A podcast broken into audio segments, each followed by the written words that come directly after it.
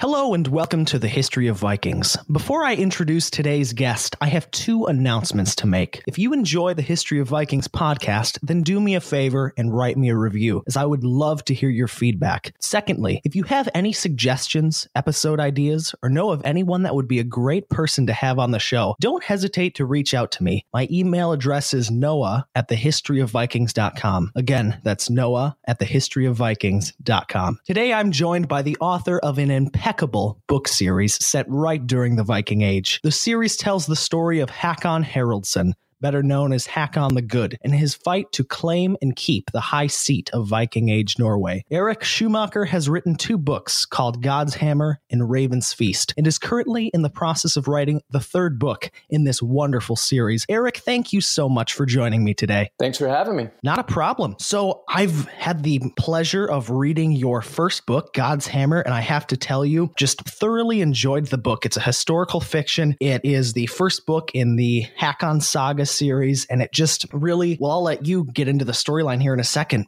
without giving it away, but I've just, yeah, I've been enamored by the characters and the description of the events and the historical research that has gone into this book. But why don't you start us off today by telling us why you've chosen uh, this period, the Viking Age, to write a book series about? Yeah, it's a good question. Uh, a lot of people have actually asked me um, that question. I was born and raised in Southern California, so it's not exactly the, you know, hotbed of, of Viking history, but I've been enamored with Vikings ever since I can remember, since I was a tiny little kid. So um, I couldn't get enough, you know, to read about them. I um, I think some of it started with actually reading Tolkien and you know reading a little bit about you know some of his uh, the characters in his books, um, and then I started playing Dungeons and Dragons when I was little, and so you know I think that that also sort of fueled my my imagination. You know, the more I got into it, the more I wanted to know about it, and yeah, I think that's what you know that's what kind of sparked my interest in in Vikings. I just think that they're a fascinating people, and the time was a fascinating time. It struck me, you know, the more I got to, to sort of know about this period in history, it struck me as a really sort of pivotal time in history where things could have gone either way. So um, it was a very sort of good versus evil or dark versus light or however you want to frame it um, period in time where you know had the vikings actually succeeded in taking over francia or had they succeeded in taking over what was then england or ireland you know things could be very different in in terms of you know how uh, how history shaped itself. Yeah. No, that's great. And it is such obviously I run a podcast about it. So it is it is at that a very interesting and period in history. So could you briefly describe the basic storyline of your books, kind of introduce us to the main characters in the series, uh, the setting, the location, just kind of give us a, a brief insight and look into your book series. Yeah, so um, from kind of a high level, without giving away too much of the actual book, these books are about Hakon the Good, as, as you said. Um, Hakon is a really interesting character. He was a, a boy who was shipped off to, to England to be raised in the courts of Wessex, comes back to Norway, either summoned by some nobility there or on his own volition to take the high seat of, of Norway, or what was then Norway, wasn't really called Norway then, uh, from his brother uh, Eric Bloodaxe, who was kind of a, a vicious character in, in Viking history. And it's it's about his sort of struggle to, um, as a youth, to figure out um, his his footing as he moves back into Norway, as he tries to gather followers, as he tries to, um, you know, fight essentially fight for you know the the high seat of what was then Norway. So it's that's kind of first book, and then the second book is um, you know how he manages to sort of rule the country, um, his fights with the Danes, uh, and some of the things that we know about the history of Norway and, and Denmark at that time. So um, all of that comes into play in these in these stories, um, but essentially it is really Hakon the Good story as best as we know it. Uh, there's a lot of there's a lot of gaps, and so there was some po- poetic license that actually took place. But you know I tried to bring in his history from the sagas and also from a lot of the, the history books that you know that I've read and the research that I've done to frame it in in a way that's sort of a plausible story for for Hakon. Um, and hopefully I've done that. Yeah, and Hakon the Good was a a real person, obviously. So where did you find most of your information when uh, researching the book on Hakon the Good? Do we hear of him in certain Viking sagas in uh, more traditional accounts of the Vikings? So um, yeah, I, I, actually stumbled across Hakon He was not my original character of, of you know my Viking books when I first started writing the, the books. Um, I was actually writing about a completely fictitious character set a little bit earlier than Hakon, the time of, of Hakon's father, Harold Fairhair or Finehair. As I was reading the different sagas, I actually stumbled across Hakon the Good saga, and the more I started reading into him, the more fascinated I became I became with his story. I just thought it was fascinating that some essentially a kid would go off to England, would be fostered there by the Wessex king Athelstan, um, would actually come back to Norway still as a teenager and manage to fight for the throne of Norway, um, essentially as a Christian um, when he was trying to rule um, quote unquote heathens at the time. So everything about his story I thought was was kind of um, a little bit different than what you normally read when you read about sort of the the bloodthirsty Viking or the big muscular Beowulf type Viking or something like that. So I just I just thought his his character was a really interesting character. And yeah, there's there's not as much um, written about Hakon the Good. In fact, I've had a lot of people ask me why I chose him versus you know writing about Eric Blood Axe or writing about his father or writing about some other you know um, some other Viking from history. And I think that that's part of the attraction is that he was not as well known, um, but his story is just as fascinating, if not more so. Yeah, no, that's great. And you touched on a point earlier as Hakon the Good is establishing his rule in Norway. He actually uh, comes across the Danes and fights fights with them too. So that we kind of see Vikings fighting among themselves and fighting among other Vikings yeah, in, in then, your books, um, don't we? That's an interesting storyline that um, I pursue a little bit more in the second book and also in the third book, you know, a lot of people think about Vikings as those folks that actually go off and, and raid other lands and go out and sort of discover new lands like Iceland or Greenland. But there was a lot of fighting and a lot of uh, infighting going on back at home. So um, the Norwegians who were essentially living in, in various smaller kingdoms at the time because you know uh, Norway wasn't one country. They were fighting amongst themselves. Uh, they were fighting the Danes, who you know had their eyes and, and their designs on on taking over a little bit more of, of what was Norway. Um, the Swedes were fighting each other. Um, the Swedes were fighting the Danes. Were fighting the Norwegians. So there was just a lot of there was a lot of battles going on all through that period at home, not just you know, the Vikings going off and fighting in Francia and in England and Scotland and Ireland. You know, those are the stories that we hear about.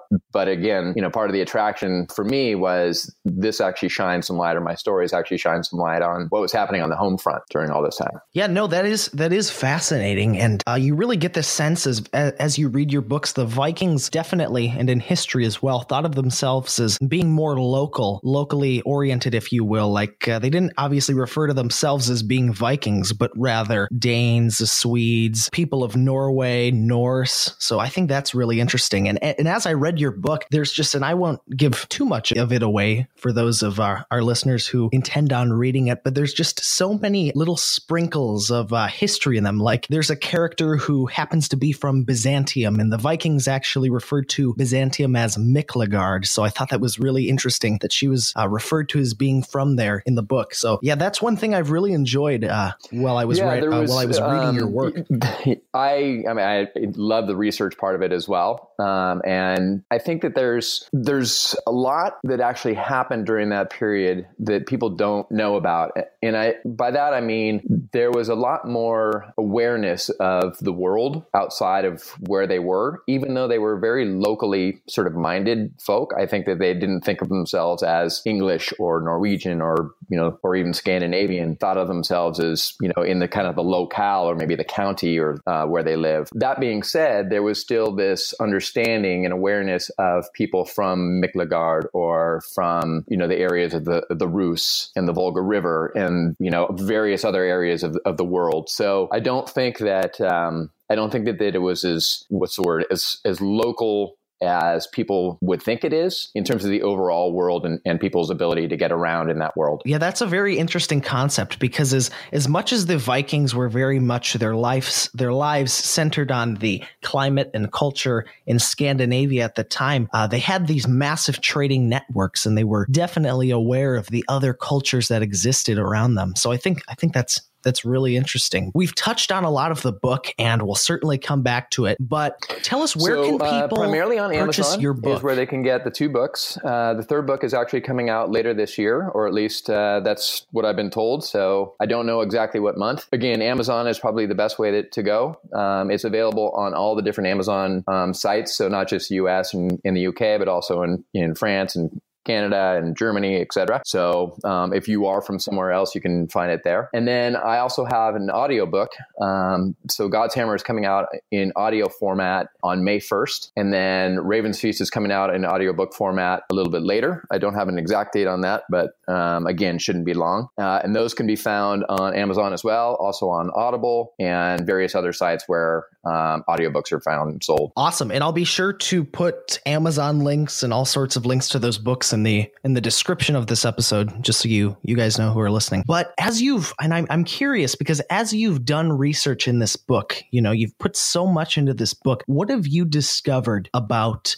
the Vikings that that you never really knew before, or that many people fail to realize about the Vikings? Is there any sort of traits and attributes to them that that we just fail to oh wow to appreciate uh, about the Vikings and realize? Um, that I think I learned in the process of doing the research. First and foremost, I think that you know know, again, going back to my original point, I think a lot of people think of Vikings as folks that go off and raid and pillage, and, and that is primarily the case. I mean, I think it's becoming clearer and clearer that Viking, to be a Viking, was more of a profession than it was anything else. So, in reference to the people that actually lived back in the Dan- Denmark area or the Norwegian area or the Sweden, er- Sweden area, they were more, they weren't Vikings. They were Scandinavians. They were, you know, from where they were from, but they didn't necessarily reference themselves as Vikings unless they were the, the folks that went off and did the, the rating. So I think that that was one uh, really interesting point that, that I learned. Um, another really interesting point is just all the different the way they live. Um, not only the laws that they had, but the the the fact that they yeah. actually had law things or law assemblies you know, through the course of the year where people could get together, where they could exact laws on, you know, each other. And, you know, it was one of the, the first and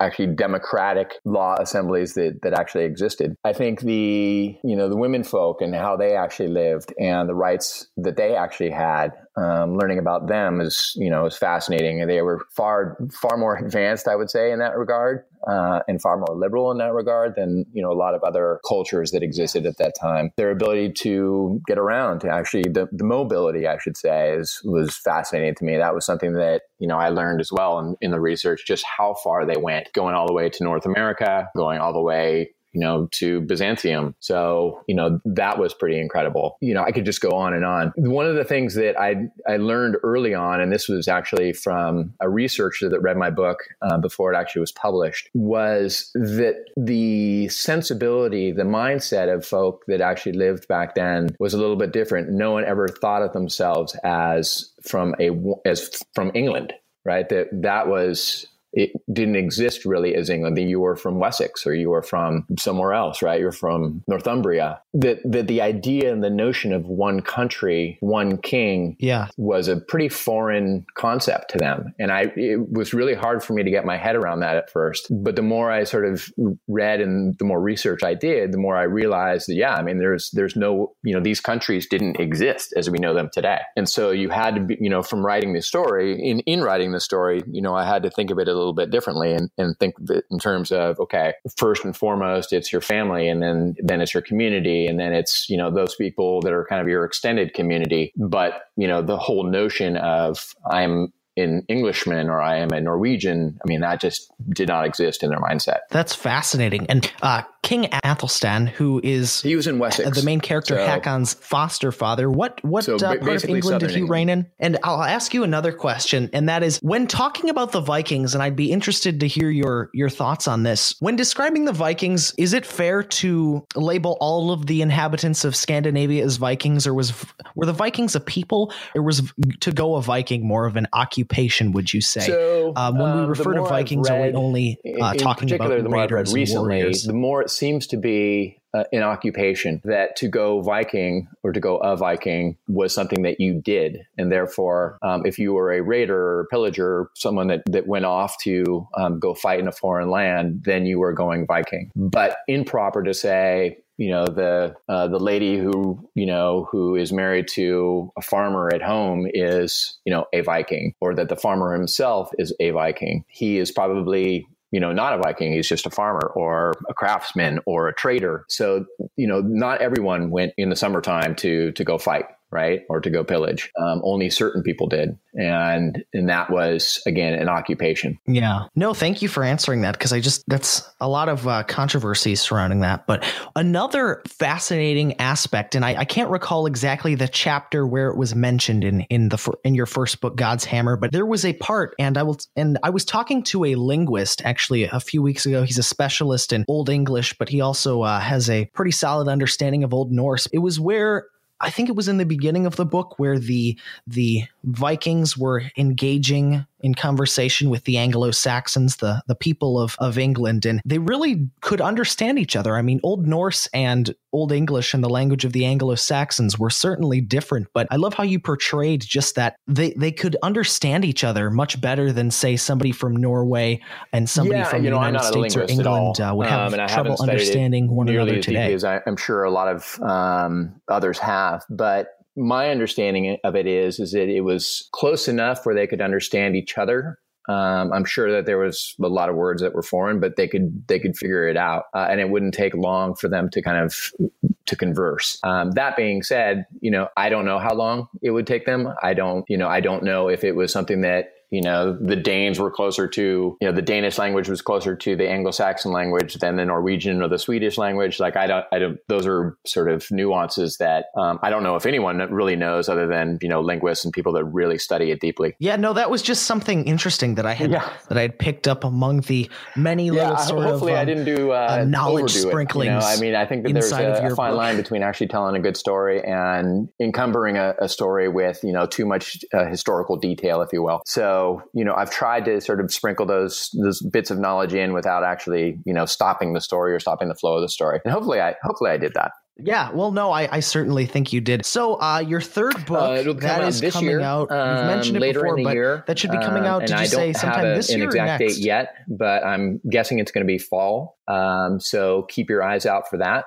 Um, and again, that is you know that'll tell the story of of okay. the next chapter if you will in in the story of Hakon the Good. And it was it's interesting. So the first book took me a long time to to write just because you know I've got another profession uh, day job if you will and I've got kids and family and life. So it took me you know a good 10 years to write that first book. And then the second year took me just as long. And then this final book took me about a year to write. So it'll be interesting to see. It's it's actually being edited right now. If it holds up with with the other two uh, I'm hopeful that it does, or if you know, if not better, than uh, than the first two. So we shall see. Yeah, no, I'm I'm excited for it. I'm excited to uh, start the second book here. Uh, as I said, I just finished the first, and I'll certainly be excited to read the the third book in this series as well. But do you see an end in sight in terms of writing these these marvelous books about Vikings and uh, following? You know, the, I've got a, the uh, yes, histories of these remarkable characters, um, such as I mean, Hakon the Good. I will always be fascinated by by the Vikings, but it really comes down to the characters, and so you know, I have I find more enjoyment in actually writing about characters that existed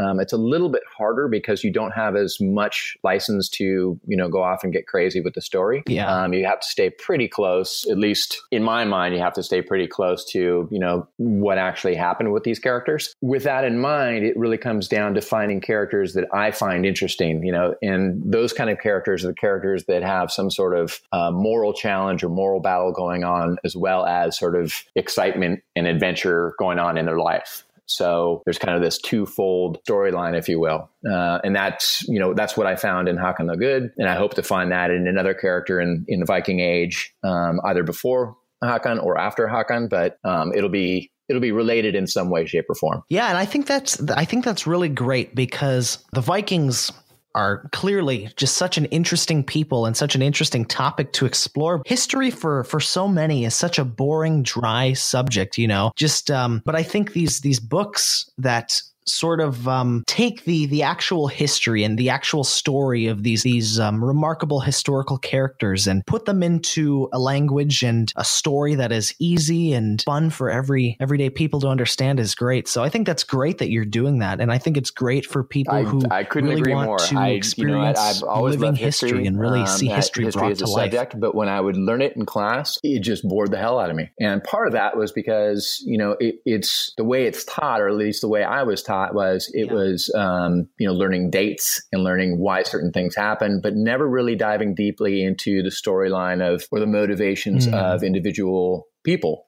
right? Like, why did, you know, kings do what they did, or why did presidents do what they did, and what happened around them while they were doing it? I mean, all of this stuff is, um, are just great stories, you know, and there's, there's hundreds of thousands of them out there, right? If history could be taught, or if I was taught in that way, you know, it would have been a lot more fun. Uh, and I think that that's part of what attracted me to, to actually historical fiction in the first place, which was once I actually started to read stories from history, I just, I couldn't get enough because I, I just felt like, you know that was the way to learn. Yeah, I could I couldn't agree more.